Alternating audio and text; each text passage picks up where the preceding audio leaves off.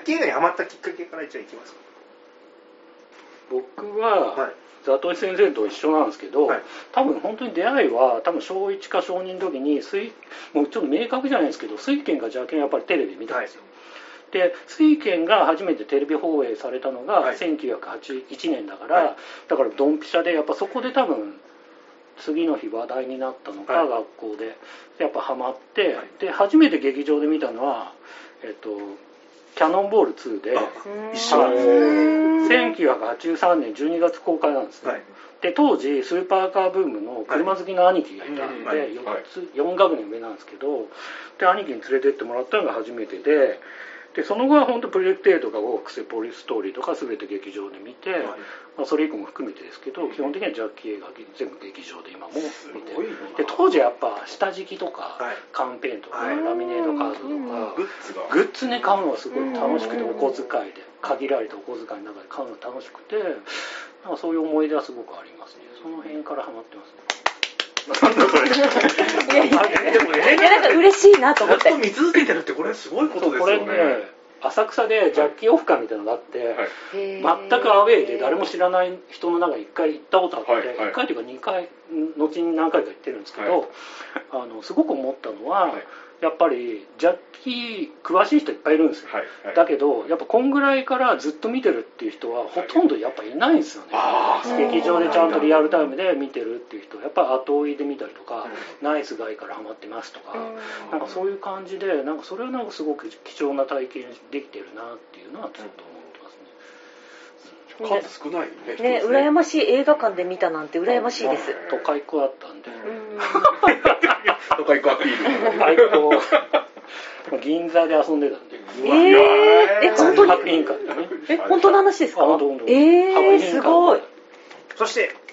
はい、えー、と私はですね、はい。私もちょっと似てるんですけど、はい。あのうちの父がすごいもともと映画が大好きよどっちかというと洋画ね、えあの映画が大好きで、あのいつもあいつもじゃないか。1週間に何回か夜映画やってるじゃないですか。昔多分もっとやってましたよね、で私はやっぱ子供の頃からお父さんがその時間になるとテレビを映画で独占するからすごいどっちかって嫌だったん。でもう見たいのがあるの。にでもお父さんは絶対だみたいな感じで見てたからでもなんかあのどっちかっていうと映画に否定的っていうかまたこの時間かって思ってたんですけどはい。なんかたまたまね本当にえっと一番最初に見たのが、えっと、ポリストーリー香港国際警察をテレビでやってはい。てあれって面白いコミカルなシーンたくさんあるじゃないですか、えっと、私の一番好きなシーンがあってコミカル？そうラーメン？あのこうそう。あそうそう全部言ってくれた。そう。ラーメンあの鉛筆の後ろに消しゴムがあってそれを消してフッフッフってやって汚いのを落としてからあのインスタントラーメン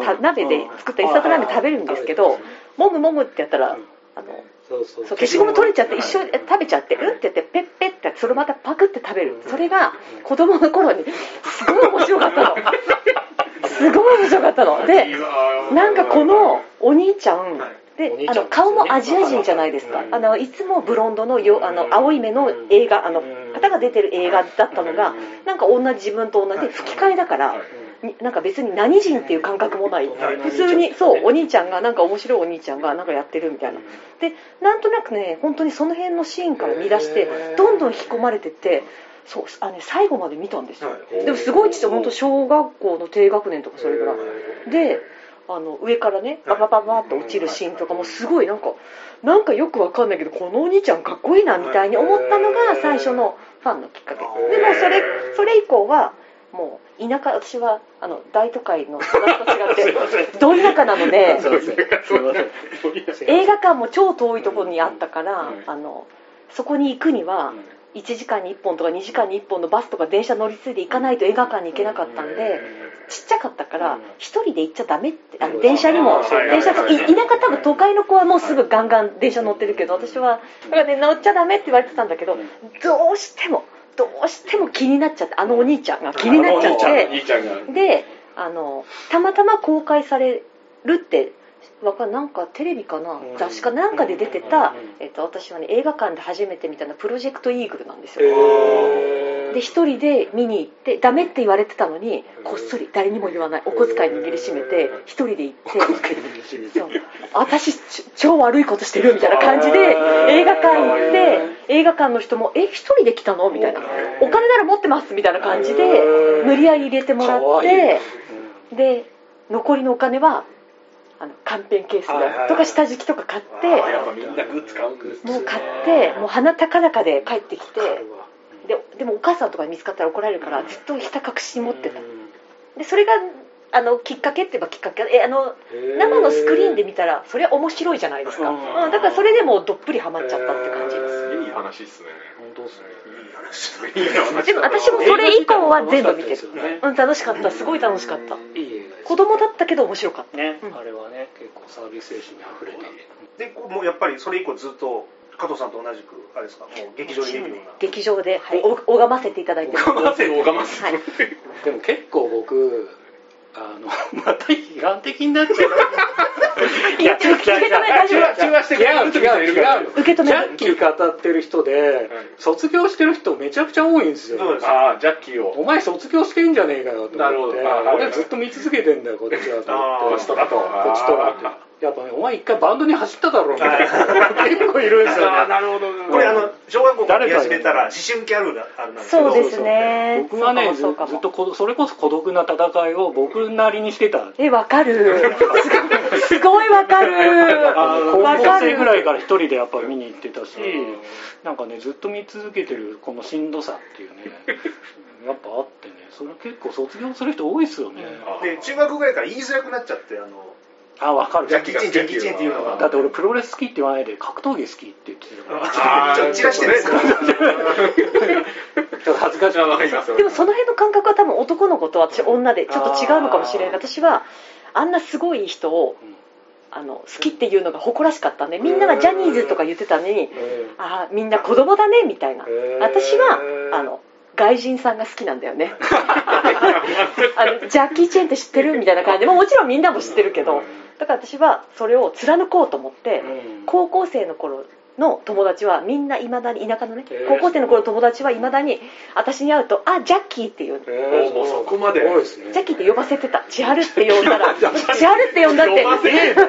振り向かないからねってジャッキーって言わないと。振り向かないよなんかレディーバードでしたっけ？あの映画はああそうですね。レディバードと呼んでくれっていうちょっとね中二病的な感じですジャッキーと呼んでくれ。やばいね。ちょっとクレイジーね。じゃあジャッキーって呼びますかここからは。本当ですね。振り向いちゃう。すぐ振り向いちゃう。えっつって。ジャッキーさん。あと我々世代だと石丸ひろやさんの吹き替えが,、が導入部だったんですよ、うんもう刷り込みがまず石丸さんなんで、初めて生声聞いた時うわ声太っと思って、うんうんうん。あ普通の吹き替えじゃなくて、でね関東語版でもあのでも吹き替えだからね。日本の皆さん、こん。にちはって言った時、え、なんでこんなことなの？確かに。私はジャッキー・チェンです。ここ使ってねね、石丸さんももそううご高齢なんで、あの、ね。もし、ね、もし何かあった時、石丸さん以外の声優さんがもう、こう考公認を見えられない。せないとでもねいけないですよね。でも僕ねやっぱ石丸さんで育ってるから僕もベストだと思うんですけど、はい。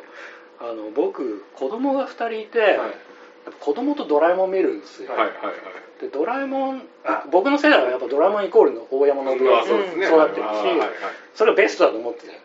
で今のドラえもん見たらはい。めちゃくちゃいいんですよ、いいやいいんですよ。全然違うんですよ。大山信夫の「バクドラえもん」みたいな感じじゃないんですよ。全然可愛いんですよね今のドラえもん。ぶっちゃけ今のドラえもんも良くてもちろん石丸さんがベストだと思いながらも、はい。そうチェンジしたらチェンジしたで受け入れたい自分もやっぱりいるっていうかなるほど。例えば「フォーリナー」とかはい「新宿インシデント」とか、はい本当にこの声でいいんだっけみたいな。兜浩二の声でいいんだっけみたいな。ちょっとハードな映画にあの声はっていうことなんですね。なんかだからなんかちねわかんまあ批判も多いそれこそプロジェクトってつけてるぐらいだから批判も多いのかな。なんかちょっとチャレンジしてもいいんじゃないかな。ああなるほど。えでも批判じゃない私今感動した。お。感動した。なんか本当にその石丸石丸さんのね話あのご高齢だしってあのもしね何かあったら不安でしょうがない。あの声じゃなきゃ嫌だってずっと不安だったのにはい受け入れるその体制お今私感動した。いやなんか今日今日いい回じゃないですか。今日の僕ら映画館はいつもと違うまさかなんかね嬉しかったなんか怖くなくなった何かが。えドラえもんわかり見てます？今あ水田わさび。そうそうでねでも確かにいいんですよね。いいです結構いいと思う。いいんですよでもね大山信代のイメージって僕らすっごい強いし、ね、ドラえもんの真似してって言ったら絶対そっちやらなんのに、うん意外にねいいんですよ。慣れてくる感じなんですかね。そうそうそうそうやっぱその。ルパンとかも実は変えちゃった方が良かったんじゃないかなと俺思ってるしあもうクリカンじゃなくて。繰り返しじゃなくてモノマネしちゃうのが一番きちんじゃねえかな。小見レオさんちょっと聞きたいんですけど、はい。小文さん香港に。うん6年えそうですね。2010年から16年、はいちょっと海外駐在をしてましたね。はい。その時ってあのそういう話って出たことあります？ジャッキーの話とかですか、はい。そうですね。だからやっぱその初めて中国人と最初会った時っていうのはやっぱこの何の話していいか分かんなかったら、はいやっぱ最初僕の知識から言うと香港映画とか、うんやっぱジャッキー・チェンとか好きですかっていう会話は確かによくしたことあるんですけど、あんまりなんか食いつきよくないですね。正直。じゃあジャッキー・チェン好きなの、うんみたいな感じで盛り上がったことっていうのは正直ないですね、もうふーんぐらいなう感じ。ん。あ君もか。まあだからよく言われることなのかなっていうのはありますけど、今回僕ザザ,、はい。ザトイさんに香港人のそのジャッキーイメージを聞いてきてくれって言われたんで,、で僕この2人の香港人連絡を取ってですね、えー、すごい。僕の海外駐在時代の会社の人なんですけども、ちょっと1人目はですねこの、えー私がいた会社の中国人の工場長、40代男性でもう日本語がめちゃめちゃベラベラです、昔その新宿にですねその留学していた人なんですけども。この人にベスト3とジャッキーの印象を聞いてきました、えーベスト3はレッドブロンクス、えー、そうなんうだー。んでコメントはなかなか面白い、直球ですね。ちょっとで。でに第2位がえープロジェクト A うん昔の映画印象深くですね、うんで第1位が「Who Am I えー、あー人気あるね」シナリオがすごい。CIA まで話題にって書いてあるんですね、でまあ補足のコメントで、まあ、どうかないっぱいありすぎてあまり思い出せないですが青春時代に楽しい思い出を残してくれた。ジャッキー・チェンは普通の中国人の印象の中ではいい人ですね。愛国者。芸能界でも民間でも、えー兄貴と呼ばれていると。みんなから慕われている。大好僕個人も好きです。女好きですが。面白くて素直に見える。っていうのがこの母さんの印象でしたね。でその方いくつぐらいですか？これ40多分今真ん中とかぐらい多分みなそうですね。あの皆さんと同い年ぐらいですかね、うん。であともう一人この香港人のこれは私がいた会社の営業拠点の香港人のアシスタントですね。営業アシスタント。この方は30代女性ですね、この方も日本語がめちゃめちゃペラペラで香港大学ってかなり高学歴なところに通ってた方ですね、でその人のコメントは、えー好きなジャッキー映画ですね。ほぼ20年以上経ちますので一番印象に残っているものを選んでいます、一つ目ゴージャス。女性向けの恋愛映画で、清流が主演することは非常に珍しいですから、印象いい印象を持ってます、女優のスー・チーも大好きです、かっこ彼女を知っていますか？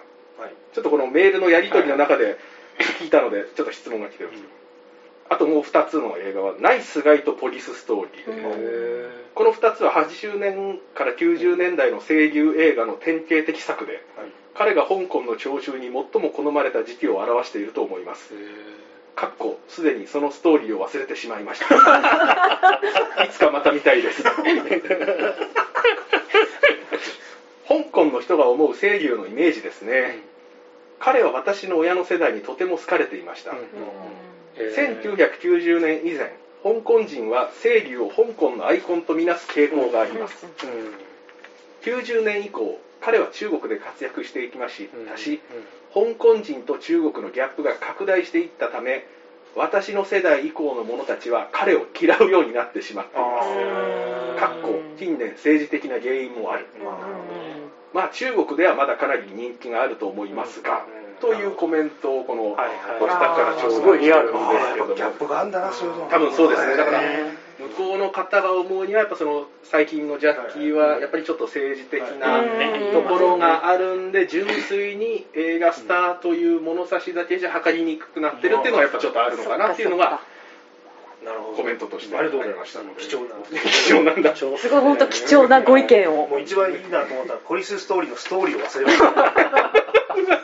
面ナイスが白い。ね結構わかりやすい。ですねナイスガイドをポリストに忘れてる。なんで忘れちゃうの？もでも面白い。面白かった。やっぱ距離感あるんですね。ありがとうございます。あともう一個ですね。あのこれこれ一番ちょっと聞きたいんですけど、うんそれぞれが見た生ジャッキーなんでしょうですね、そんなに見てるもんなんあの実はですね生ジャッキー。すんごいもうテレビ出演とかむちゃくちゃしたんですよ、はいはい。バラエティーとか、うん。まあ、映画宣伝も兼ねて、で、まあ、日本でも撮影もしてますし、僕の方が先がいいですよね。あそうですねもっと深い話が出てくるだろうから。僕が見た生ジャッキーは3回あります。え3回三結構あるじゃないそんな見れるもんなんですか？たったの3回なんですけど1回目があのあの日比谷スカラ座にポリストーリーの宣伝なのかイベントで1回来てええ。それ1回見てます。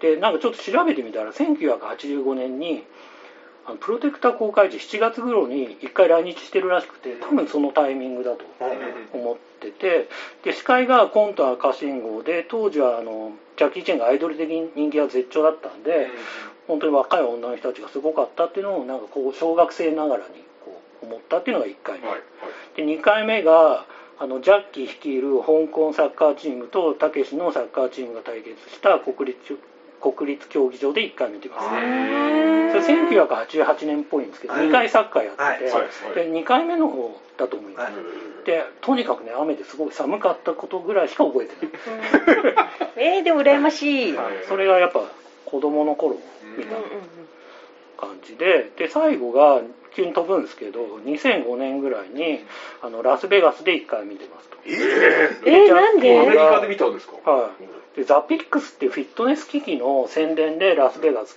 イベント来てて当時僕ゲーム会社で働いてたんで、はい。それで出張でラスベガス行っててその時に生ジャッキーと遭遇したと。で一緒にフィットネスの機器を体験するコーナーみたいなやりやりたい人みたいなのがあってそれ体験しないまあ、選ばれるまでも大変だったんですけど、はい。選ばれて一緒に舞台立ってジャッキーと一緒にそれをやるみたいのをえー、すごいこう僕みたいなね、はい。こう眼鏡かけたアジア人がカメラぶら下げて こう動く姿に、あのラスベガスが爆笑したっていう。全米が笑って全米が笑った。ミックカウンの第一人者が笑ったっていう。その時にジャッキー握手してもらって一応これ多分本物のサインですごいこれはちょっとこれはお宝ですねでも結構家では雑に扱ってる 大事もっと大事にして。一応これ生これすごい。あの手渡しで握手してもらって、えー、すごーい。えめっちゃお宝ですよ。下に置いていいですかこんな 地面に地面に。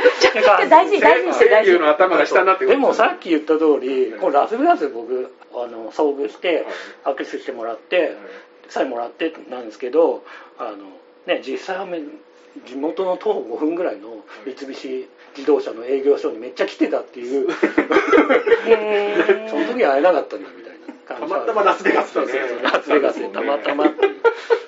なんでどんな、ね、片道13時間ぐらいかかる場所で会ってんだみたいな感じではありますけどやっと会えたねっつっていや本当選ばれる時もやっぱりラスベガスで綺麗最初は一緒に体験したい人って言ったら綺麗な、はい。ね、金髪の女性とかがやっぱり、ね、舞台に上がって選ばれてこういや一緒に体験するみたいな感じで全然選ばれなくてやべえなって俺も本当やべえなと思ってもうポーポーって言ってみたりとか 引っかかるワード当時ねハリウッドで成功してもう数年しか経ってないから、はい。やっぱなんつうのこんなねコアなファンは俺ぐらいしかいねえだろうと思ってなるほどですね。でそれそういうワードをちょっと言いながらジャッキもさすがにあいつうるせえなみたいな感じになって ジャッキにみたいな感じで選んでもらったっていう。すごい。いいなポーポーっていう手形がポンポンって言ってる。大砲ですね。じゃあニックネームなんですか？これ。超羨ましい。一回やってるすごいいい話聞いた。でもそれこそオフ会とか行ったら何十回も会ってる人とかそれこそホテルから、くね、タクシーで追いかけて追っかけする人とかたくさんいるから全然自慢にはならないですけど。その回数は自慢ではない。はい僕は以上ですすごい。ちょっとその前にその写真をここにちょっと立てかけていいですか？ね。拝みながらしゃべこれはもう拝みは確か素に晴らしい。これすごい本当見せたい。みんなに。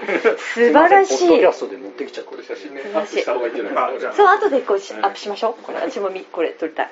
あとそして内海さんお願い私はですね、はい。あのちょっとあの会ったことあるよっていう方多分たくさんいると思うんですけどファンの人ねいっぱいいると思うから日本って。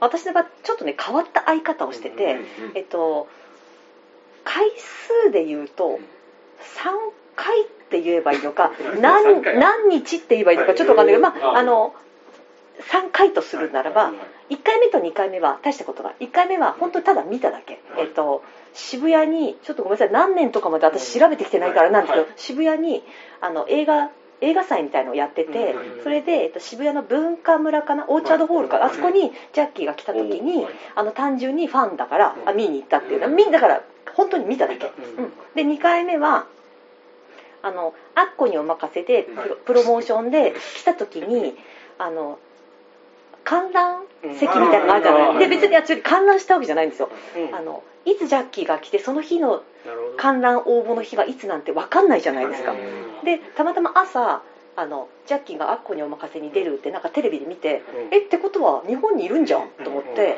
えあのじゃあ待ってみるかと思って、あのまあ、ダンスやってたんでレッスン終わってから、はい。その足であのテレビ局あ TBS TBS か TBS に行って前で待ってれば来る来るんじゃないと思ってそしたらなんかあの観覧に行くと思われる時間帯に一般一般ピーポーがここはい。入っていくから、えもしかしてハガキ持ってると思って、はい。あの私その時ギャルギャルだったんで、はい。あのなんかちょっと浅黒いあの髪の毛 も髪の毛グリングリンのギャルが、はいあの15センチぐらいのハイヒーラーでカツカツカツって言ったから、はい。ね、もしかしてアッコにお任せの観覧行く行くの？っつって。はいためため声が。行くの私すごい見たいんだけどうん。それ譲ってくんないってもう脅しででもでもみんなすごいよな。でもでもでもでもなすごい。あのクリストクリストに声かけたのでもみんなあの、ね、ジャッキー今日来るんだって言ってやっぱ別にファンじゃなくてもみんな有名だから見たいじゃないですかだから誰も譲ってくれなくてでチッてあのわ若気の至りチッって思ってなん。だじゃあせっかく今日ねここにジャッキーに会えないじゃん。と思ってじゃあ暇だから前で待ってよと思ってなん。かうろうろついてたっていうか別に地べたに座って来ないかなって待ってたら多分出口なんて何個もあるはずなのにたまたま私正面玄関なのかちょっと忘れちゃったけどそこにいたらなんか人だかりが来てはい。こうやって見てたの。そしたら「あジャッキーだ」みたいな感じでこうお出迎え「ジャッキー」って言って。であまりにも多分普通。はい。でこその時はやっぱ若かった子供だったから「あジャッキー」みたいな感じでジャッキーも普通に来てファンな感じもうサインくださいみたいな感じで言ったらつまみ出されたと思うんだけど普通の普通の人。スタスタスタって言ってあでカメラを片手に隠してて「ジャッキーポンポン」って言われて「これ私のカメラ」っつって自撮り。自撮りして「ありがとう Thank you」みたいな感じで言ったらそしたらさすがにあのボディーガードたちもあのこの子供っていうかこの小娘あなんかあのなファンだったんだみたいな感じでつまみ出されました。つまみ出されたでも写真は撮れたの？撮れました。でもでもジャッキーは子供とかね女性に優しいからあの全然いいよみたいな大ニコニコ。でで私の行った後にリアルタイムでファンだった方々。うん。私多分リアルあのリアルタイムっていうとちょっと語弊があるかもしれないけどもうちょっと上の女性の方がねお姉さんたちがいっぱいファンでたむろしてたので小娘がいきなり行って写真撮っちゃったことがギャーみたいな感じで来てでもそのお姉さんたちはちょっと残念ながらツーショットは無理ね。私自撮りしちゃったけど。ジャッキーと自撮りしちゃったの。すげえな。みんなないんですかその写真ちょっと。あありますよ。あるあでもあのしカメラはないけど写メの中にあの入ってるそれがあの単純にあったっていうかあの一方的に見た。すごい。多いな。で一方的じゃないじゃないですか。ででもっとあの私とかあの多分ファンの人たちにとってはすごいっていう感じなのが「あのデッドヒート」っていう映画を日本で撮影した時に私地元が宮城県なんですけど仙台の仙台ハイランドっていうあのサーキット場があるところに撮影したんですけどその時はもうまだ私も子供学生ね子供であの単純に「あジャッキー好き」みたいなまだ時代で地元の新聞だったかちょっとそこもかなり子供なんで記憶が曖昧なんですけど多分新聞とかなんか回覧板じゃないけどなんかビラかなんかであのエキストラ募集みたいなの書いてあったの。新聞だったかな。でそしたらあのお父さんもジャッキー好きだから「あ千春」みたいな「なんかこれエキストラやってるけどお前応募すれば?」って言われてお父さん仕事だから行けないから「えでも行きたいけど学校ある?」って言ってでお母さんに土下座して「私はどうしてもこれに行きたいんだ」土下座して。で応募したらまんまと落選したんですよ。落選したんだけど残念ながらあのちょっとごめんなさいってハガキが来たのに私あの本当にね、子供の頃から若干クレイジーなイケイケみたいなとこがあったから多分みんなこの時間平日の真っ昼間に行けるのなんて大人ばっかりじゃんと思って。えで子供とか一人ぐらいいた方がいいじゃんと思って。あのた頼まれてもいたいないのに集合場所らしきとこに行って探したの。すげえですね。そしたら行そう。そしたらいたの。あいたと思って。で いたの。だだだからなんで見つけたのか分かんない。今大人になって考えるとクレイジーな行動すぎて。確かに大人になってそんな行動したらすごい覚えてると思うんで子供だとなんかあまりにも普通の出来事のようにその行動を取ったから定かじゃないでとにかくその集合場所に行けたの。でなんか天子みたいなそうあのはがき持ってる人みたいな。で私あ落選だけどなんか嫌だなと思って。でもでもはがきみたいにすごいやったからあのでもなんかやっぱ来ない人もいる。ああの要は全員が私みたいなコアなファンじゃないから、あのなんか出すだけ出したけどう、なんか映画出れんだってみたいな人のが地元のねそれがほとんどだったから本当コアなファンは、まあ、自分で言うのもなんだけど多分私ぐらい。ででもどうしても私は参加したかったから説得したんです。落選なんとか残念でしたねみたいなの来たけど私ここまで来ちゃったからちょ行きたい。私も行きたいんだよみたいな感じで言ったらあの人数合わせでやっぱなんか来ない人とかもいたからなんかもう本当簡単。あじゃあいいよみたいな感じで。それ甘いんだろうな。でなんかロケバスみたいに乗せてもらってマジずーっと あのそう運ばれてって、はい。でも私はよしみたいな感じで、でも本当みんな大人ばっかり。うん。私だけ子供。で現地に着いて多分ね3日間4日をやってる3日間だったと思うんですけどあの実際にそのデッドヒートの 撮影現場にでもあのエキストラの役なんであの映画見てもらえば分かると思うんですけど、えっと、サーキット場があってあの下でレースしてます。うん。であの観客席。うんあの斜めになっててうん観客ねあの金網みたいなのがあって観客席で要はブーンっていった車をイエーイみたいに応援するみたいな。うん。だから大したことしないからうん。すごい暇だったの。でその時はなクレイジーなそう。でクレイジーな子供の血が意図として言ってんでしょそう。暇なんかだった暇だしなんか全然。そうですよ落選してたらいやまあ演技するシーンはすごい少ないでしょ。そう。だからずっと街街の時で間がね映画は長いってよく言いますよね。でみんななんかあの全然興味ないみたいな感じではなんかお菓子食べたり話してるから私はもう一人ですか？一人です。で撮影現場に行きたくてしょうがないからここにいてくださいって言われたのに嫌だと思ってトコトコトコって言って見て回ってでも多分あのアッコにお任せでジャッキーに近づいた時みたいな感じで多分あまりにも自然にうーんって歩いててえー、なるほどねみたいな感じで見てたからやっぱみんな現場のスタッフってすごい忙しいのみんな。せかせかせかせか動いてるからそんなうん。なんか女の子が一人いたぐらいでもう構ってられない。みんなガーって動いてるから。で何言っあそうそう。何言ってるかも分かんないし。でその時にああのおじさん見たことあるってその当時ネットとかないからあのマースっていう名前が分かんなかったの。あー。出てきましたマース。そう。マースがいてあっと思って私このおじちゃんすごい好き見たことある。あおじちゃんって言った人その時まだお兄ちゃんね。お兄ちゃん見たことあると思ってダーって言ってねえねえあのえ話しかけて。そう話しかけて「ねえねえねえ」って言ってそしたらマースも「ん?」みたいになってて でもねすごい優しく神対応なんか女の子の子供がなんかファンの子が混じり込んじゃったのかなみたいな感じででこうハートみたいな好き好きみたいなのやったのジェス。チャーそしたらなんか「あポンポン」みたいな「なんかいい子だね」みたいにしてくれてそれじゃあ満足できなくてで写写真撮ろうっつってあの写真。なんかねすごいですよ。でもでもそしたらねマースはもう全然いいよみたいな感じで撮影現場ですよ。絶対ダメでしょ普通。撮ってくれて。でもっとすごいのがあの水拳2の最後であのジャッキーと戦うそうローワイコーさんがローさんがですねいたの。すごい若くてかっこよかったで。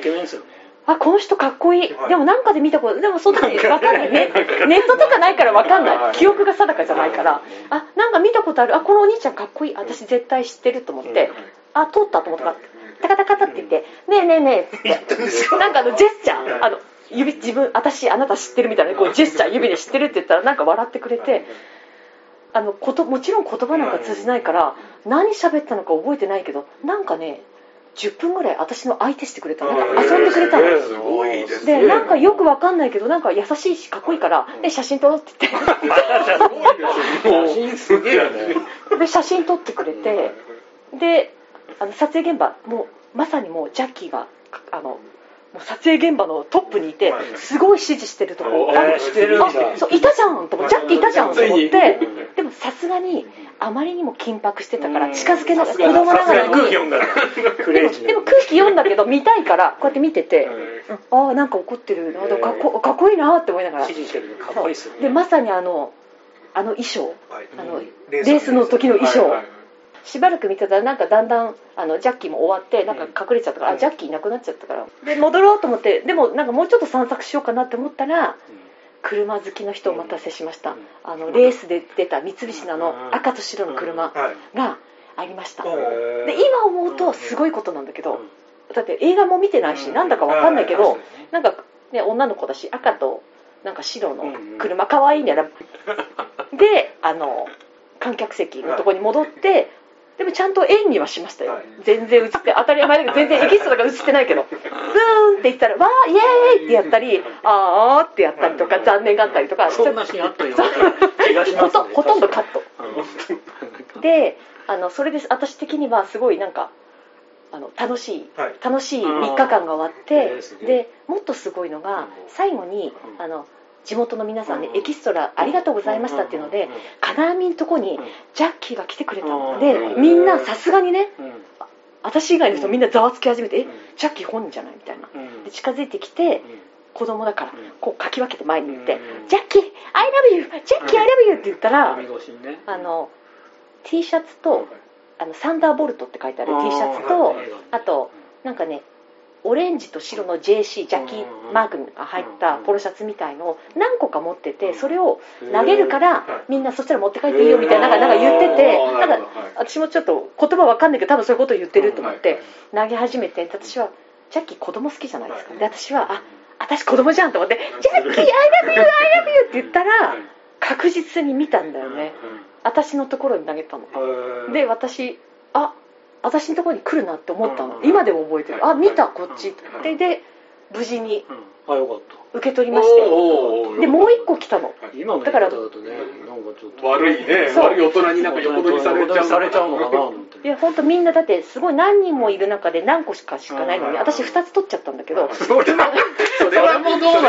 開けてくださいなんでだって違う種類だったからない。よ2種類取っちゃったの。でこれ大人に見られたら取られると思ったらすぐリュックに隠して。はいはいあの宝物にして持って帰りましたけどでも私はサインはもらえなかった。写真自撮りだけ確かに俺握手してますからね。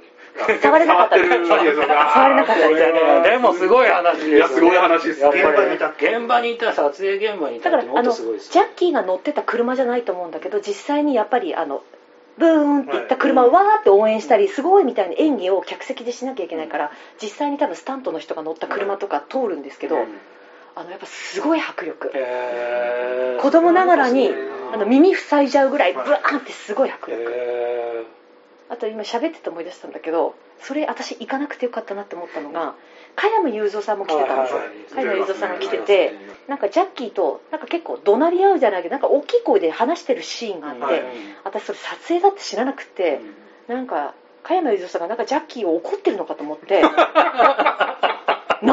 してくれんのと思って あの行ったらそこから入れなかったからガンって金網をガンガンガンガンってやったんだけど鍵が閉まってて行けなかったからえなんかジャッキー怒られてると思って大丈夫かなと思ったら終わったから なんでそんなねジャッキーをそんな撮影現場で怒るのって思ったら後でねあのはい映画の中実際にで見た。映画な映画見たらあ出演者だったんだ。って思ってだからなんかの撮影シーンだったの子供ですからそう。撮影シーンだって知らなくってもし多分殴り込んであもう何してんのって多分言ってた。私の勢いだった。ら撮影台無しでつまみ出されるとこでした。そうですね。まあ多分その NG シーンで使われるかな。子供が乱入してきて。ちなみにその時の写真はこれですかね？そうであこれはねあの残念。あっこにお任せ。あこれそう。すげえ。これはね自撮りです。ねおえねえねジャッキーのこのファッションやばいねあのトムキャットサングラス。本当ですかちゃん。と使ってるこれ結構長く使ってますよね。そう。プロジェクトイーグルぐらいから使ってます。確かに。えあでもそうね。そう言われてみれば触ったわ。ねえねえって叩いたから。あそうか。触れてはいるわけですね。ジャッキーの肩に。あこれか。あのあそう懐かしい。そうですそうです。で我々オープニングで喋りましたけど内海さん今日なぜ電話したかっていうと、この話がきっかけだったんですよ。なんか映画好きなんですかって話になった時に、多分皆さんご存知ないかと思いますけど、デッドヒートという映画がありまして、あ、仙台でレースするやつねっていう。あの腰抜かしました。もう、二ちゃん用語で仙台っていう、もう続めて言ってたという。感動しました。あ知ってる人がいる鉄板エピソードあるから、これはちょっとぜひお願いします。だからなんか多分私のエピソードねそれこそ本当に日本中世界中にファンがいるからうん。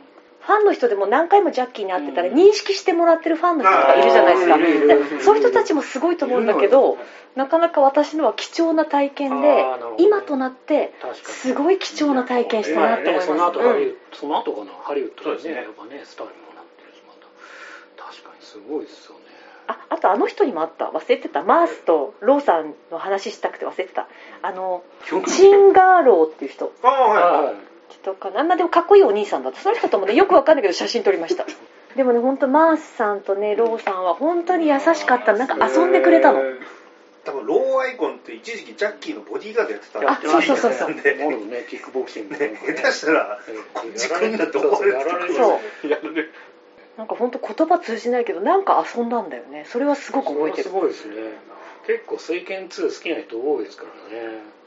この方です。ね。はいはいはいはい。あそうそうそう。この間も日本来てましたよね。あ。日本来てなんか皆さん写真撮ってましたよ。へ結構あれね、ジャッキー、プライベートで日本ガンガン来てるっていう人もね、この間もなんか豊洲にああ来てたってあそう。自分のなんか商品かなんかチェックしに来たんで。すよ。言ってますねふらっとね。マジか。フラッといきなり来る来ちゃうんですこの人昔探偵ナイトスクープの話って知らないですか、えそれわかんない何あのし依頼者がうん。水拳の達人に会いたいみたいな話になって、うん。なんか最初空手家にお酒飲まして、はい。じゃあ戦ってくださいとか言ってそういうふざけたのもうやめやめましょうよみたいな依頼者が怒り出して、うん。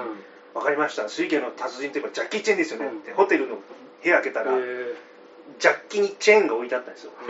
いやもうそれ本当にやめてくださいよバカなこといやこれは振りだからっつって次のドア開けたら本物がいたって、で桂小枝さんがめちゃくちゃ汗かいてるっていう。そうなんだ えー、知らレない。ッドブロンクスの PR に来たんですよ、へえまだ来てくれてた頃ですね。そうですねテレビいっぱい出てますよそうなんですねあとあれファンクラブ入ってないですよね。ああの入ってました。入ってました。もうないですけどね。ないですね。うん、ないけど入ってました昔ね。ねあれ自然消滅しちゃったんですかねあうんもう私もあの幹部じゃないんでただれね。ただの一ファンなんでわかんないけどなんかなくなっちゃいましたね。じゃああとジャッキーズキッチンで行きました。俺行ってないんですよ。行ってないですか？あんだけ好きなのに。そうそうなんで行かなかったんですか？行きました行きました。行きましたでも3回4回ぐらいしか行ってないかな。まさか俺 もうでもうないです。ななくなるなんて思ってないから油断しました。もっと行っとけばよかった。あれ最初横浜でしたっけ？ああでなんか渋谷にもあった。んですそううん。私渋谷あーそうなんですか。渋谷しか行ったことない。昔埼玉住んでたから渋谷遠くてもう1回しか僕も行ってないですけど。あと昔あれですよあのもう早く新作見たすぎて、現地の VHS を通販で買ってえーすごいね。えー。それはほんまにすごいねでも日本最速っていうの結構ありますよね。はいはい。逆逆にね。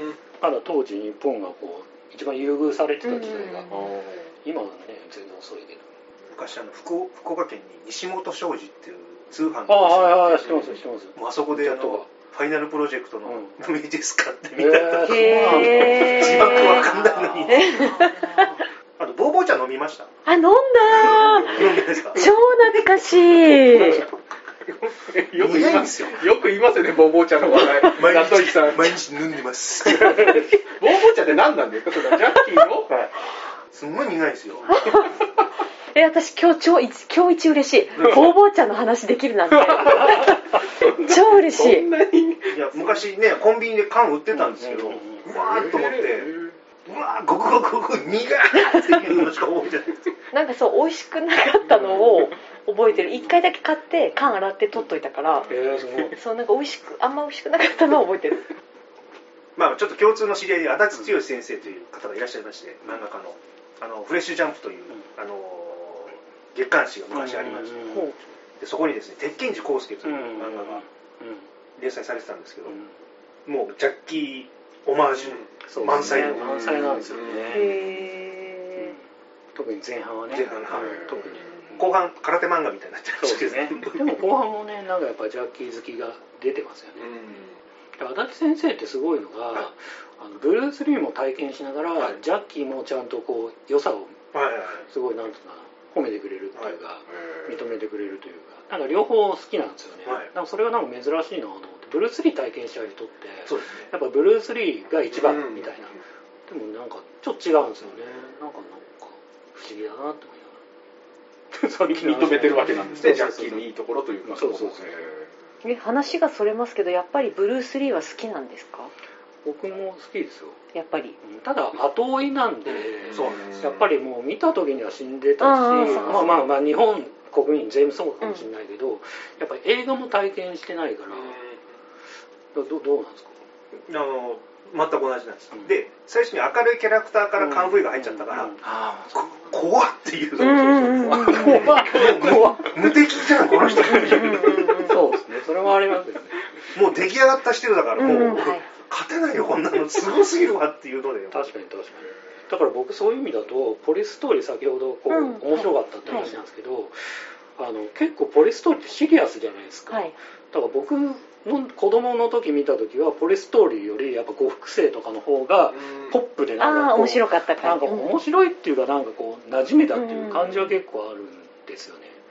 やっぱブルース・リー世代とはまたそういう意味ちょっと違うのかなって僕だからさっきその僕劇場でいくつか見てますって話したんですけどやっぱブルース・リー知ってますけどやっぱ語れないなって思うのがやっぱリアルタイムに体験してないからやっぱその問題って結構あるなと思って。うん体感してないみたいなことですかね。僕にとってその話めちゃくちゃしたいんですけどこう体験の良さってあると思っててそのなんかこれ別に批判でもなくて全然なんか明美列車さんかどっかの「エヴァンゲリオン」かなんかで、はいの回でやっぱなんかこうなんだろう俺は当時見たんだぜとか、はい。俺のが先知ってるんだぜって、マウントは良くないよねって話してて、はいもちろんそうだと思ってるんですけど、はい。僕結構体験することとかさっきジャッキーとお会いしたって話もあったんですけど、うんはい。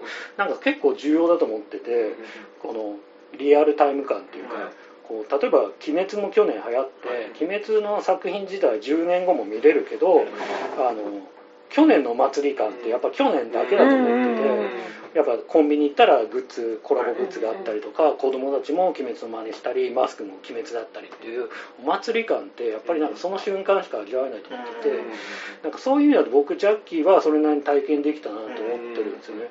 で逆にこうブルース・リーを語る資格がないなと思ってるのはやっぱりなんかねリアルタイムで体験できなかったっていうコンプレックスっていうかなんかあるなぁエヴァとかもなんかお話聞いてたら当時なんかファン同士のこうはい揉め事とか なんかオタキングとなんか庵野監督のうんたらって話聞いてたら僕はエヴァンゲリオン詳しくないですけどあそういうことあったんだ。めちゃくちゃ面白そうだなと思ったんですけどなんかやっぱそれがねこうなんかジャッキーは唯一僕がリアルタイムで体験できたなっていう感じはあるんですよね。だブルース・リーは申し訳ないけどなんか逆に知ってるけど語ん。っちゃいけないっていうか なんか。もう歴史上の人物みたいな。あそうそういうところはすごくあるんですよね。なんかこの質問したのって、はい。なんか絶対ジャッキー好きって言うと「えブルース・リーは?」って聞かれるんですよ。やっぱかっこいいじゃないですか。はい。かっこいいんだけどでも私は本当にジャッキーの存在自体が尊敬してるし大好きなんでへー。なんか別だからと思っちゃあうーだから別にブルース・リーを否定するわけでもないしうん。ただ単に私はジャッキーが好きだから見てるだけでブルース・リー私あの実はあのジャッキーが、うん。あのスタントで、うん。あの出てるとこはよく見るけど、うんあの見たことないんですよちゃんと。実は一本も。なんかこう見たくないって別に否定してないけど、うんなんか別にあじゃあジャッキー笑顔見たいから別に見なくていいやと思ってて見たことないから大人になった今更だけどちょっと見てみようかなってようやく思い始めたなんか絶対比べるじゃん。比べられるじゃん。ね。ジャッキーとブルース・リー。なるほどね。どっちみたいな。別だからっていう感じ。別なんですけどこれ難しくてジャッキーを語るためにはブルース・リーも知らないとそう僕絶対そう。語っちゃ語れないやこれすごくありますよね。関わってきちゃうんですそうよね関わってきちゃうどうしても。いやだからあれですよ。起点を作っちゃった人だから、うん。そうそうでそこからの幅を作っあたのがジャそうそうそう。ッキーっていう。うんだからあんねシリアスなキャラクターブルース・リーのシリアスなキャラクターに対してのポップなジャッキー・チェーンっていうの必ずあるし、必ずその歴史の中で香港映画の歴史の中で、みんながブルース・リー真似してる中で、うんジャッキーはこうコミック的なカンフーをやり始めたっていう絶対そのスタートがあるからなんかブルース・リーも知っとかないといけないみたいななんかこうね義務感はありますよね。義務感っていうかまあすごい僕も大好きなんだけど、ブルース・リーは今見たら面白いと思うかなってまあ感じそれはわかんない。なんかね前は本当に嫌だった。あわかりますもういつもブルース・リーじゃなくてジャッキーが好きって言ってんのにみたいな。僕アクション映画好きだと思ってたんですようん自分でアクション映画すごい好きだなーって、だから全部見たジャンクロード・バンダムだろうが全部一応全部アクションスターの映画全部見てた、はいケイン小杉の、はい。なんだっけマッスルヒート。とかも全部劇場で見そこまで見てね。ジャンクルバンドももちろんだけど全部見てたんだけど、はい。レイド見てたら、はい。怖いんですよ俺、ザ・レイド。はい。はい、あのアクションがこうリアリティやりすぎちゃって、怖いんですよ俺 であ俺アクション映画好きじゃないと思ってその時、俺ジャッキー・チェン好きなんだと思って、ジャッキー・チェンってこれ実際やってることはすごく激しかったり、危ないことやってるんですけどなんかあんま痛そうじゃないなと思って。なんか俺俺もジャッキー・チェンそういう意味であ俺ジャッキー・チェン好きなんだ、でそれレイド見てと思ったんですよ。そういう痛いのは見たくないみたいな痛いの嫌だなーって痛いの苦手だなーと思ってでも本人が一番痛いことやってますからそう。そうなんだけど痛いことやってるしめちゃくちゃ怪我してんだけどそれをなんか映画の中であんま感じないっていうか、うん。感じさせないというか、うん。うんまあ、リアリティはあるもののなんか別に痛そうではない。なんか不思議ですね。だからねこれだけ体を張ってるのにそう。ね不思議、不うん。思議ねでましてや本人多分リアリティ求めてるはずなんですよ。当時多分サンダームとかクーロンザイとかあの頃も多分他の人よりもリアリティ求めてたはずだと思うんだけどなんかあんま痛そうじゃまあクーロンザイは若干痛そうだけどなんかサンダームとかそんな痛そうじゃないなっていう。痛そうじゃないっていうか言い方がも間違うんだでもなんか怖くない、うんうんわかるわかる。怖くないんですよね。まあ何発も殴られてそれでも立ち上がれるってことでそうそう。まあ現実味はないはないですけど、うんそれがアクションシーンとして成立しなくなっちゃうんで、タイ映画も一時期ハマってて、それこそハマっててでもなんか物によってやっぱりタイ映画も痛そうなんですよ、怖いっていうか。僕やっぱね怖いの嫌だ。気づいた気づいた あとあのジャッキー・チェンのアクションちょっと話してごめんなさい、はい。い、いですかポッドバカー思うのが、ブルース・リーってあの結構一撃で倒したりとか、あー。結構そんな秒殺に近いんですよ、うんですねイメージ的に。秒殺に近い。のジャッキーってヤングマスターでも20分近く戦ってたりとか、超ロングバトルで、はい。はいなんか僕は2.9プロレスって呼んでるんですけど。どういうことですか？どういうことですか？あの勝手に2.9プロレスって僕しか言ってないんですけどジャッキーってなかなかねやっぱ決め手にかけるというか、はい。なかなかねいろいろ見せ場を作ってくれて、やられてややられても立ち上がるし、っていうプロレスプロレスじゃなアクションなんですよね。あスリーカウントの入らないわけそう入らない。肩上げちゃう。肩上げちゃう右利きでもそうですね。そうそうそう。そういうところは結構あるかな。ワンツーああ本当にやられそうで、まあ、もう行くのにそうそう。ブルース・リーはそれこそ無敵だから、うん。それは結構なくて秒殺に近いなとあじゃあせっかくだからなんかベスト3みたいなの教えてもらってもいいですか？じゃあじゃあ弱者の僕からいきますあどうぞどう。ぞえ聞きたい。ジャッ聞きたいすごい聞きたい。あのもう今短期間で集中うんそうですよ。言ってた言ってた。集中講座。ちょっと待って世代的には。僕今37なんでだから本当にジャッキーのは全然もう不遇時代ですよね。だからジャッキー不遇時代に映画映画好きになってるんで。あもううっちゃんに似てる人ぐらいなめっちゃ似てるね本当香港のうっちゃんみたいな感じだったんでチャゲの隣の人でしょアスカ的なだから本当にそれこそもうマトリックス映画好きになった頃にやっぱああいうマトリックスとかも CG 全開のアクション映画の時代だったんで。ハリウッドがそっち行っちゃってる。だからジャッキーがその時にラッシュアワーとかっていうのは逆になんでその昔のスターがハリウッドでっていう感じでちょっとなんえーかあそうなの僕はだからそこであんまりなんかなんか見見てないですラッシュアワー。もあマジですか？見てないです見てないです。へー。だから今回このザトウイさんと話をする中ではいはい。ちょっとジャッキー映画を少し乱してあなるほどなるほど。る中でのこのベスト3をじゃあちょっはいすいません。と発表します。第3位はですねポリスストーリー3あおー。僕はもうミシェル・ヨーの圧倒的説得力。あとジャッキーに至ってはこのヘリに吊るされて飛んでるシーンあると思うんですけど、うんあれって命綱なしなんですかね？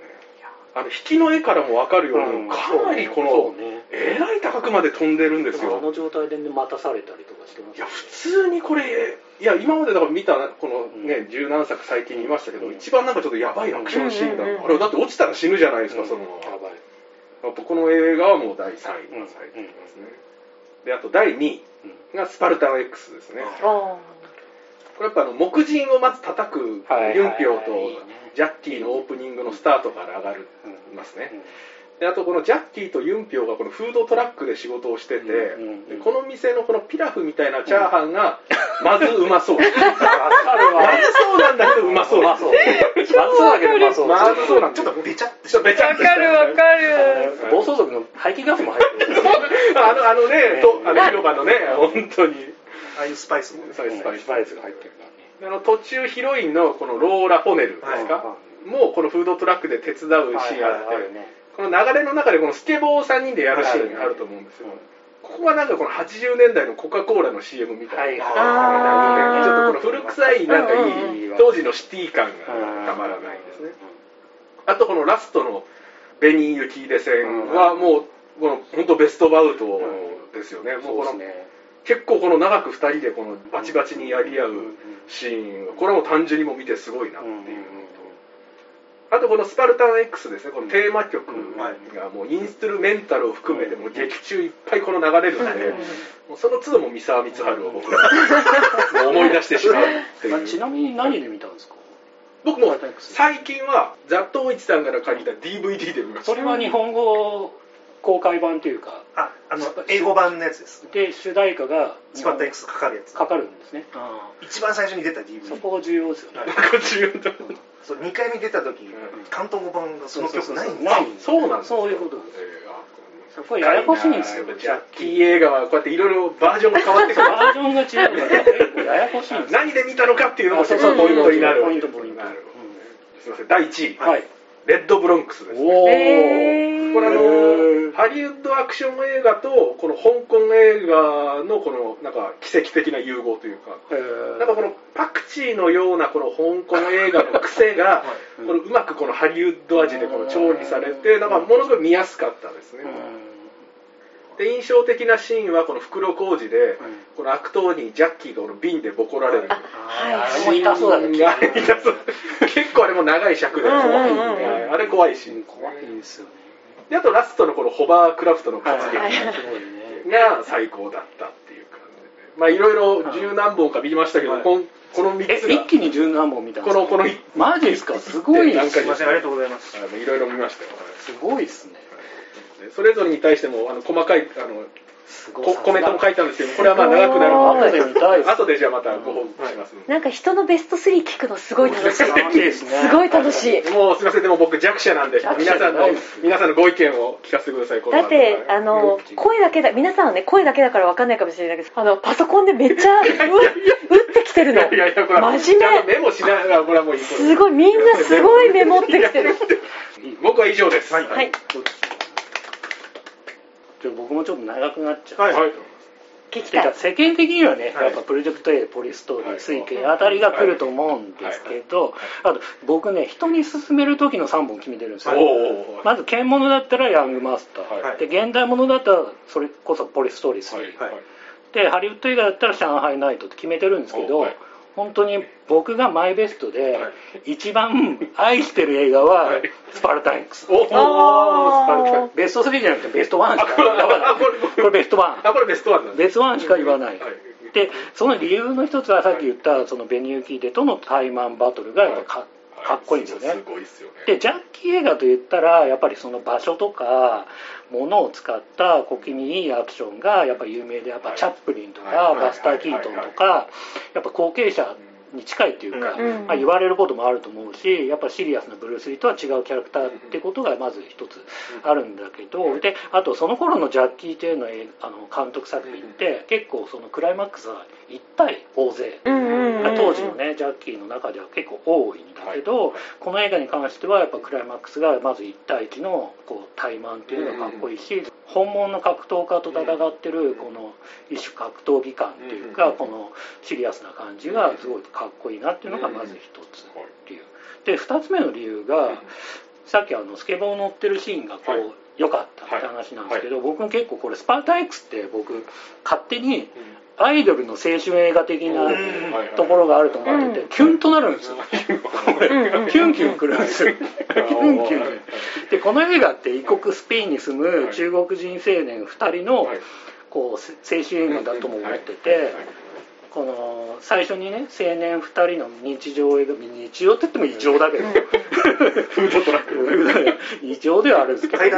はい。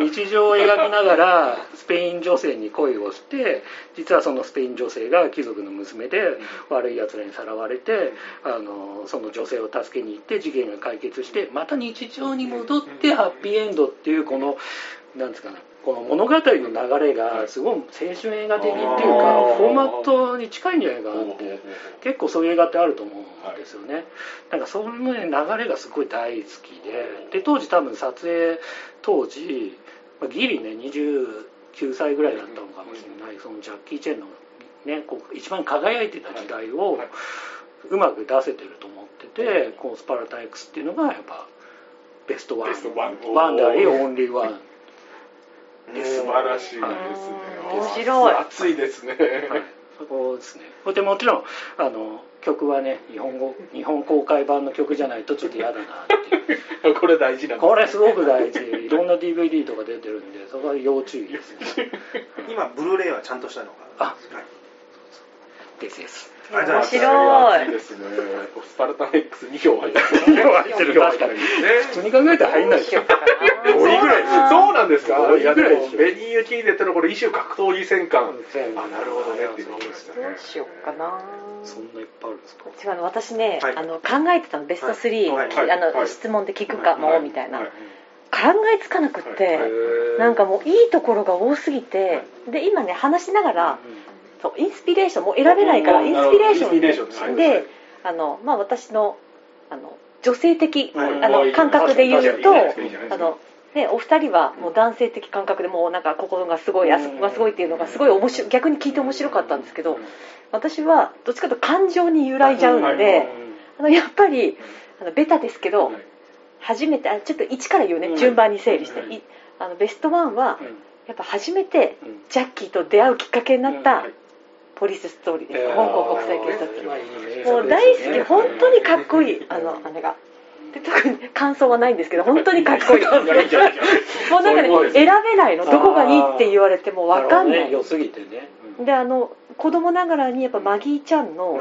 あのバイクでブーンってなってあのリュックがなんか引っ張ったらドーンってなる。あれをあのちょっとだけ真似したことがあって あので？バイク16から免許取れるじゃないですか、はいでバめバイク持ってた子がいてでどうしても私それを再現してみたくって。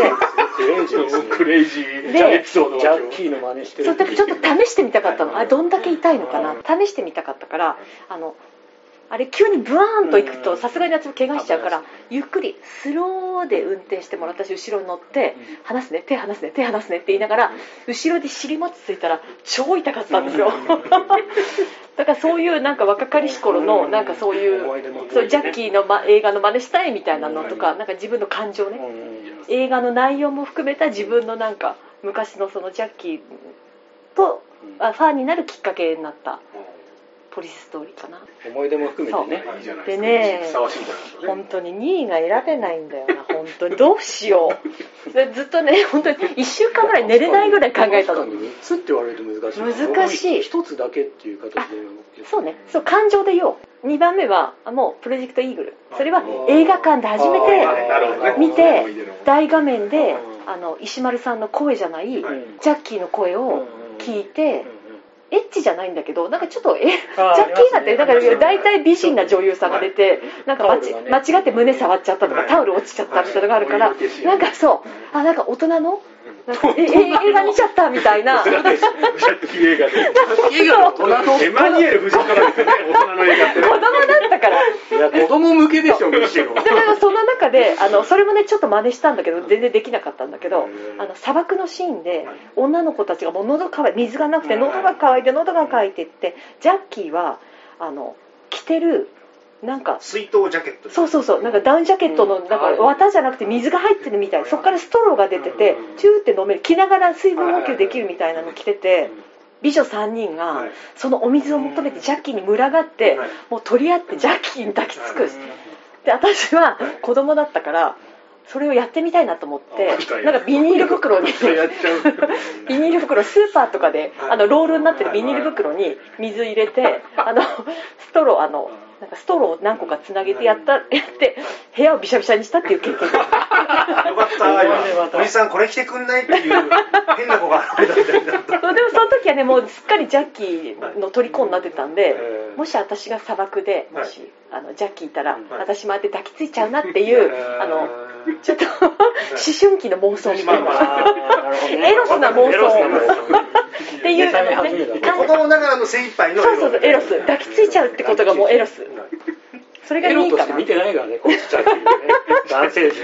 男性陣はこう。どうしようサイ難しすぎるな内容はもしかしたらベスト3に入んないかもしれないけどやっぱり生で拝見させてもらったうん。やっぱデッドヒートに。ああまあそこはね入れてほしいですね。入れてほしい入れてほしかったでもあのベスト3に多分別に私デッドヒートの作品も大好きだけど多分ベスト3に多分入らないんじゃない？みんな。多分。多分。だから現場行ったって思い出がある。そうだからだからあえて私はそれ全部体験的なね入れたいなと思います。いいと思いますね。それがベスト3もう無理やり上げた。でもなんかジャッキーっていうとやっぱどうしてもアクションだったりはい。そういうのが行きがちなんですけど、うんあのダンサーの私としてはね、うんはい。やっぱりね、うん。普段ね日々あのうん。音楽、うん振り付けをしながら考え、うんあのやってるから、ジャッキー映画のね私曲も好きなんですよ、はい。曲。もうなんか大切なことがある前の日にうん。何回香港国際警察の「チャッへチャッチャ」あれを何回聞いたか？ハンティ「モンダンポチ」そうあれ。ー。何回聞いたか？あれ大好き。あともうベタですけどね、うん。プロジェクト A の曲とかうんあと水拳2の最近だと水拳2の曲とか。でもほらジャッキーのさっきの話になるとこう香港公開版じゃなくて例えば日本語公開版の後からつけた主題歌とかもいくつかあるじゃないですか、そっちじゃなくて本当に香港のあれなんですね今の話聞いてると、すごいなだから小学生の頃そのハンティも関東語のもちろん全然わかんないのに何回もラジカセでこうやって巻き戻して聞いてカタカナで書いて覚えてすごい練習してそうそう、ハンチも、タンホンチそう。最後のメンチだけはちゃんと聞き取れるんだけど、それ以外が全然聞き取れない。チュポタクサチーヨチュチタンサンタチーちゃん。みんなるあるって言ってんじゃなな 本当。あとはね世代的にそのさっき加藤さんおっしゃってた剣物の時にオリジナルの主題歌うん。をもう水拳の時から四人林っていうそうですね。バンドのはいあれやったりとか。天中剣とかね、そういうのはあったんでそのレコード買って聞いてうん。そのイメージが染みついちゃったんですよ。で大人になってそうそうそう DVD 見たらうん本あれ？あの曲ないみたいな。ああ、そうね。そうかも。ごい全然違うから、こうがっかりっていうかなんかテンションが上がりきらない のもあるんですよね。ねプロジェクト A ぐらいからあれですよね。主題歌歌っそうそうそうてとかあそう歌って。そうあヤングマスターもそうでしたもんね。うん。あれさすらいのサングストミーティングあーはい。そうそうそうヤングマスターもそうですよね。日本語公開版みたいなはい。大福星とかね。あそう。です時代錯誤、うん。はい。それいい曲なんですよね、でも最近主題歌主題歌やっぱ残んないですね。やっぱり。あ、あのね、えっと、女性、はい。女性にジャッキー興味なかったとしても、興味あってほしいけど、あなかったとしても、あの単純にね、あの今時っ子が聴いても多分いい曲だなって思うのは、うん。あの神話の、はい。うんザミス神話の、うん。あのなんかうん。ジャッキーと、うん。あの、えっ、と、彼女、はい。あの、韓国の彼女。が二人で歌った本物じゃない、はい。なんか歌2パターンあるんですけど、はい。このジャッキーペアじゃない別のペアが歌ってるやつがあるんですけど、うん。そっちじゃない私はジャッキーペアの方の曲が好きなんですけどなんかでも中国でもあの中国のねお友達に何人かいるんですけど、はい。中国でも興行成績あの曲はい。の売れ行きがすごい良かったって言って、めっちゃいい曲。だからあのジャッキー分かんなかったとしてもその曲はすごいおすすめ。これ何年の何年の映画なんですか？2008ぐらい2000年あキム・ヒソン。そうそうキム・ヒソン。はい。キム・ヒソンとジャッキーペアが歌ってるこの曲がますよね。れ結構好きっていう人いるああこれか。2005年か。2005年。あ感覚分かんなくなったそっかそんな前なんだ風話前のエンディングとかめちゃくちゃ覚えてますよ。ああそうですねああいうなんか個性的なああはいはい思い出した。あとファーストミッションのオープニングも僕好き。うんいつも腕に止めた日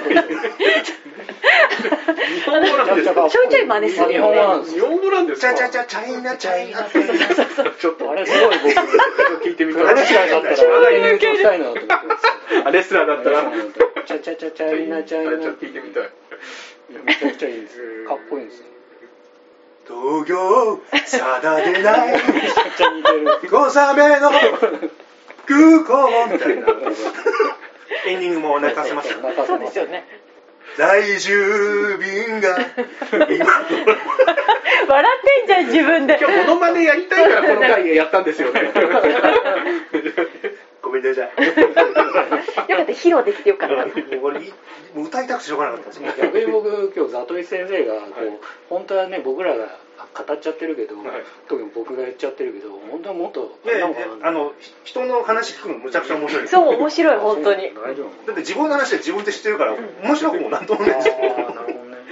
初めてアウトプットしたっていうか僕、はい。ずっと孤独な戦い無人島だったか戦いらをしてたって。無人島だったんでちょっとなんかこう初めてアウトプットすると緊張しちゃうっていうか。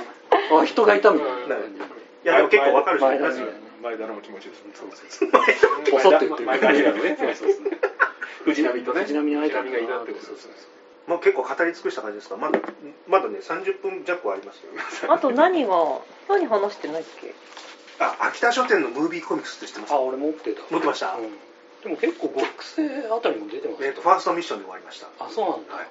獣もありますよねありました。うんあの昔ですね映画のフィルムを撮影してそれを漫画のように小回りして吹き出し入れるっていうあったんですよ秋田書店の。ムービーコミックスでビデオとかまだ借りられなかった時代で。確かに。写写真みたいになってるってこと？そうなんです漫画みたいにね。それ真似して漫画描いてたもんね。あああれ画期的でしたよね。ガンダムとかもありましたよ。あそっか他のシリーズ確かなんかありましたね。あったあったビデオがなかった時代の。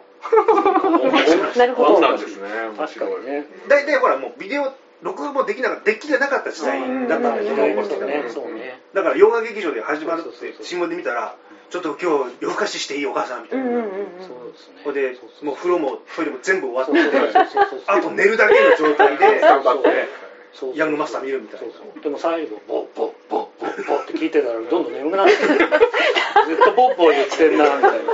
眠くなってきちゃった。友達の家に集まって逆に言うとこうビデオのある家のやつの家に集まって、はい。スパルタニックスまた見るとかね、えーあ、いいですね。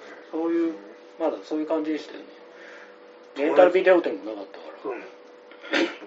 友達の兄ちゃんがプロジェクト A のあのビデオ買ってたんですよ、うん。当時1万5000円そぐらいする。のぐらいしましたよね、えーそうそうそう。中学生ぐらいで買えるそうそうそうそうすげえお年玉とかでまとめて買ってるやつとかいて。擦り切れるほどみんな見てましたよね。本ああれあれ、はい私なんだっけ？今思い出した。あのまたちょっと女性的感覚かもしれないんですけど、はいはいなんかアクシジャッキーのもちろんアクションも大好きなんですけど、あのなんかもう年齢だから本当に無理してほしく私はもう引退してもう出ない裏方になりなるほどね。過ぎてほしくないからちょっとでもやややっぱり生ジャッキーを映画館あのスクリーンを通して見たいからあの引退するなんて言わないでほしいんですけどジャッキーのお芝居もすごい好きであのもちろん面白いコミカルなお芝居も好きだけどシリアスなシーンって、でファンの方は見てるから分かると思うけどシリアスなシーンってすごいたくさんあって、でジャッキーのお芝居すごい好きなんですよ、泣きの演技もすごいですそう。めちゃめちゃ芝居上手だと思うのになんかやっぱりどっちかっていうとアクションとかそのふざけてるシーンばっかりピックアップされるけどちょっと真面目に語っちゃってるけどそこはねそこはちょっとジャッキーの演技もみんな見ようよみたいな。だから引退なんて言わないでって思っちゃう。あのフォーリナーとかのあのうん。子供あの娘さんのあの映画とかもすごい私ジャッキーすごい上上目線ね。すごいいい役者になったなって思っちゃった。ジャッキーすごいいい役者じゃんって思っちゃった。先輩みたいな。でも本当それこそあれですよね。さっきもちょっと名前出したけどジャンクロード・バンダムとかいろんなこうアクションスターが出てるけど、はい。誰も天下取れなかったのは、はい。やっぱり演技がはい。やっぱちょっと欠けてるからっていう説もありますよね、はいはい。やっぱそこはねやっぱ演技がジャッキー・チェンっていうのはまあ競技出身だからあしっかりなるほど。あー。しっかりしてるからでブルース・リーもなんだかんだね子役からやってるから、ねうんうんうん。やっぱみんなねやっぱ役者としてすごいっていうね、プラスそのもう動けたりする。動けるってうんまあだけどっていうよく言いますよね、体動ける人は星の数ほどいると思うんですよ、うん確かに確かに。しそれの芝居がちゃんと活かせるかどうかっていうのは本当稀有な存在ですよ、いやそういう意味だとそのジャッキー・チェン後継者問題ってどうどうですか？なんかこうジャッキーがそれこそアクションやめちゃいましたと。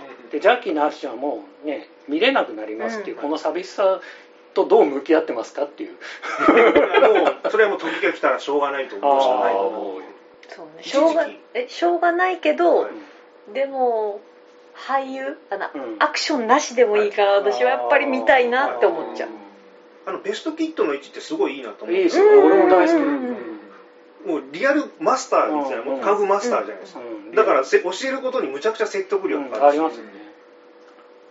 ああいうお芝居もっとやればいいのになと思うんですけど、そうですね。あとそのアクションに関してはジャッキー・チェーンの後継者って僕難しいと思ってて、うん。やっぱなんか何か叩いて痛いとかやっちゃうともうジャッキー・チェーンマネージャーって言われちゃうから、そうですねやっぱ他の人がやっぱりできないっていうか、うん。やっちゃいけないみたいな空気感がすごいんですよね。だけど唯一そのキングスマンとか、はい。あの辺とかはちょっとジャッキーのアクションのちょっといいところを受け入れつつやってるから、ああいう形に残っていくのかなと思ってはいますけどね、あのそれ痛がるっていうコロンブスの単語みたいな発明した人なん発明で、した人はもうだってねアクションスターって強さを売るのが目標なのにうん弱さを見せるっていう逆を言ったから、確かあれはすごい発明だなと思うなるほど。稀有な存在ですよに、確かにでその弱さを見せるからこそうんこちらに近いっていうか見てる側にすごい近いいこと言ってるさを感じる確かに確かに。でさっきね隣のお兄ちゃん的な存在に見えたっていうね、うんで修行して努力してとか、その最後までこう諦めないとかいうシーンを見てると、あこの人にやったら近づけるかなってちょっと錯覚がある。確かに。レスリングでなんかそれは感じないかもしれない。ね子供の学校行って思うのが、俺この登り棒の上からジャンプしたなとか思ってて、はい。NG シーンって真似しないでくださいねってよく言うじゃないですか。NG シーンってこんな危険なことやってるから真似しないようにってやってるんですよって言ってたんですけどでもなんかあの危険な感じがすごい子供ながらにすげえかっこいいなと思ってなんかすごいそれこそ僕も真似したしなんかあれ逆効果じゃねえかな それやってみたくなる全然やっちゃう。火がつくんですかね？そうそう火がつく。逆にやりてえなみたいな大体高いところから落ちてそうそう落ちていいったー。っ てそうそう。こんな痛いのがねで体で覚えましたね。覚えますよね。で私今でもね時々あのジャッキーを体験してみようを勝手に時々やるんですよ、非常階段とかでこはい。う下見るわざと、はいはい。だって高いとこ怖いから、はいうわ怖って思いながらそれはちょっと俺も想像するかもやってみてすごい楽しい。あジャッキーこういうとこから落ちるんだ。やっぱすごいんですけどって思って非常階段降りる。それすごくわかる。俺もその感覚あるいつも。いいつも。ジャッキーなら。なんかマンションとかたまにこう降りる時とかこの高さで飛べるかなとかいっつも考える。確かに。ジャッキーファンあるあるなんですよ。あるある。あの街中でうん変わった建物を見ると、けんあのなんていうか 変なななんすかねなんか美術館の変なこう、うん。モニュメントみたいなのあると、ここでこういうアクションジャッキーやるかなとかいろいろあるほどなるほど。ねあのもう一番わかりやすいのは、お台場のあのフジテレビのね窓と、はいはいはい。あれだったらどう使うかなみたいに考えちゃう。ああいうのをずっとなんか妄想する。思っちゃう思っちゃう。このエスカレーターを滑りながらそうそうそうそう。デパートでずっとこれだったらねちょっと滑り折れるかないや無理かなとかねすごい思っちゃあのショッピングモールでぼーっとしてる人はそういう人もいる。何かねジャッキーならこうどうする みんなおじさんだけど俺プロジェクト V 見てすごい思ったのが俺のい朝一で見てはい。みんな、まあのね、髪の毛薄かった。もう同じ世代だ。そう同じ世代。俺と同じだなと思って。でも映画館行ってね私そう今の話の続きですけど、はい。映画館行ってあのやっぱり同世代の友達とかだとあの今のジャッキーしか知らないと、うん。やっぱその凄さが伝わらなかったり分かんなかったりするからわざわざ話題振ったりしない。で自分の中だけでうん。私はコアの方だから自分だけで楽しんでるんだけどそう孤独な戦いをいつもしてるんだけどあのジャッキーの映画公開になると何が楽しみかっていうと、あんまり私みたいなのが一人で行ってる人ってあほぼいないほとんどが男性で、年齢がもうちょっと私よりちょっと上のそうですね。男性なんですけど結構一人で来てる人とかも多いから、うん。話しかけないけどあ一人で来た。意識ね。わかるわかるみたいな。その映画館に行くの超楽しい。うん。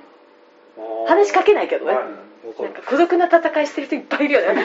私も私も一緒みたいな。私が集まってきてはいいですねその場に。ね なんか俺あの再上映みたいので例えば今スパルタ X を劇場でやりますとかフォレストをやりますとかはい。結構見に行ってて、はい。で毎回こう泣いてるおじさんいるなと思って、ま、あの丸坊主で、はい。毎回泣いてるおじさんいるなと思ったら、その人あちょっとオフ会的なところでお会いしたんですけど、あはい。とさんっていう人で、あーあああこの人なんだと思って。なんかすごい有名なファンうんがいるんうんですよ、そういう方は、僕も会ったことあります、この人だと思って後にお会いできたんですけど。そんな泣く泣いてるんですよ。来週僕はあの人をゲストに呼びたいんです。ああなるほど。あすごいコアな話いっぱい聞けそう。ちなみにその、はい。ジャッキーの良さ今これこそ香港さんみたいに、はい。ホヘミさんみたいにこう今ジャッキー見て本当にいいと思ってもらえるのかっていうか、うん。こうなんかちゃんとこうなんどうやって伝わりますかっていう。でもあれアスリートみたいな感じじゃないですか。そうなんだよ。だから現役現役時代って言い方おかしいな。あのそれは出た頃のまず映像を見てもらってっていう、確かにそうですよね。結局ねこう全盛期っていうのがどうしても存在しちゃうのがまあしょうがないですよね。アクションスターとしてね。生身で生きてる人間としてね、今回こうやって最初の作品の方の名作を見てで徐々にこの今の例えば「ラッシュアワー」であったりとか、はい。そこでようやく前がわか前わかジャッキーこういうことやってるからこのハリウッドに行ってうん。で今こうやって落ち着いていってるって、うんこのこういう文脈が分かってくるとやっぱジャッキー・チェンというこのね。ね、せん人としての面白さとか映画の面白さっていうのも分かってきますよね、うんうんうんでいきなりはちょっとなかなかやっぱ難しいのかもしれないですねね。今のいきなりだと。難しいな。それはまあどんな人にでもでもね同じ感じに。ここの話するとザトイチ先生嫌かもしれないけど、あ絶対あの言うだけ言いますけど、アントニオ猪木ってはい。引退間際にはい。名勝負があるんですよ、はい。ベイダー戦とか、すごいねすごい試合あるんですよ。ハセ戦とか、はい。グレートムタ戦とか。猪木ってすごいなって。もう引退間際ですよ、まあ引退カウントダウンですカウよねントダウン、カウントダはいウン的なところでやるんですよね。だからジャッキーもぜひそういう作品を作ってもらいたいなと思いながら。もう本当それもそれね今動けないぐらいのねジそうそう。ャッキーはもう満身創痍なわけでもそういう意味だだとプロジェクト V ってすごい面白い作品だなって僕は思いましたけどね。CG 問題あるけど。いやあれも味と思って味そう そうですね。味ってことを今日知れました。なんだろうああいうの組み込みたいのかなやっぱり。CG だったり最先端の撮影技術とか編集技術をうん。組み込んでやりたいんでしょうね。すよサービス精神じゃあやらせてあげようみたいな。やりたいんだもんだってジャッキーがそう言うなまらあそうっすね。ついてくしかないですよ。確かうんあれ今こそファイヤーマンやればいいの？とあ確かにそうですね。あー。逆にね分かんない今。人に言いますと,、えっと80年代後半ぐらいに、ファイヤーマンっていう企画があったんですよ、あのタワリング・ユケルの。近代 SF 版みたいな。ただそれはあまりにも危険すぎるからストップかかっちゃって、でプロジェクト A2 撮影ぐらいの時に三菱の消防車むちゃくちゃ買ってるんですよ。であこれを下地になんか SF っぽいこう加工してやるのかなみたいな思って待ってたら結局なくなっちゃって。でも当時の本郷だと本当に火使うだろうし、うん。めちゃくちゃ危険ですよね。今だったらもうちょっとね。で、今だったらいけそうな。そこに CG 足せば全然確かに確かに。経理消防署長？役 えやってほしい。やでもいまだまだ動く側じゃないですかジャッキーなんかあの所長的な役？プロ,、はい。プロジェクト V のああいうなんかちょっと偉い役、はい。あれ続くのかな？まあ多分ね。や齢上やっぱりあれあれな感じ。ずっとやっぱり、あ、そう、僕の中では永遠のアイドルっていうか、はい。さっきアイドル映画って言ったんですけど、はい。俺やっぱりね、ずやっぱジャッキーに対してはずっと永遠のアイドル的な感覚があるんですよ。うんはいはい万年青年みたいなそう、万年青年みたいな。喋り尽くしましたねもうあと何がある？なんか。全然もう喋っていい何がある？フリースタイル。さん。あそう。あのファンとしてのジメジレンマとして、うん。怪我してほしくないんだけど無茶してほしいというこの矛盾がずーっと続いてるんですよ、これ。いや、わかるわかる。うん。見たいよね。本当はね。うわーっていうアクション見たいけど見たい。や死ぬからやめようよっていうその年齢的にね、ずーっと矛盾してるんですよ自分の中でなんかとんでもない、ね、命の危険にさらされそうなのはもちろんやらなくていいけど、うんなんか単純に1対1で戦うみたいのははい。見たいあなだってまだ絶対できるでしょう。んそれはちょっと多分ジャッキーの中ではもういいでしょって思ってるのかもしれないけどファンは見たいからうん。これ聞いてくれてるといいなジャッキー。ファンは待ってるよ。はい頑張ります。偽偽物がい偽物でしょそれということでちょっと急遽はい。急遽お願いしてしまったんですけど、ええ。ーまあ、なんとかあの緊急事態宣言の中全員あの鑑賞できて、えー日本も公開も無事済んだ。あまだやってるのかな？まだやってるかな？えっ、とプロジェクト V をやっと見れて、えー感想を語れるという回がやっと完了しました。よかったです。このプロジェクトが完了しました。はい。思いみんな孤独の戦いをやっとこうアウトプットできたということで、えこれからもえファンとしての活動を頑張りたいね いやジャッキーに言われたらちょっと嬉しいなんかやめてまだまだ走らないといけないですね。じゃああのすいませんはい長時間ですありがとうございましたありがとうございました。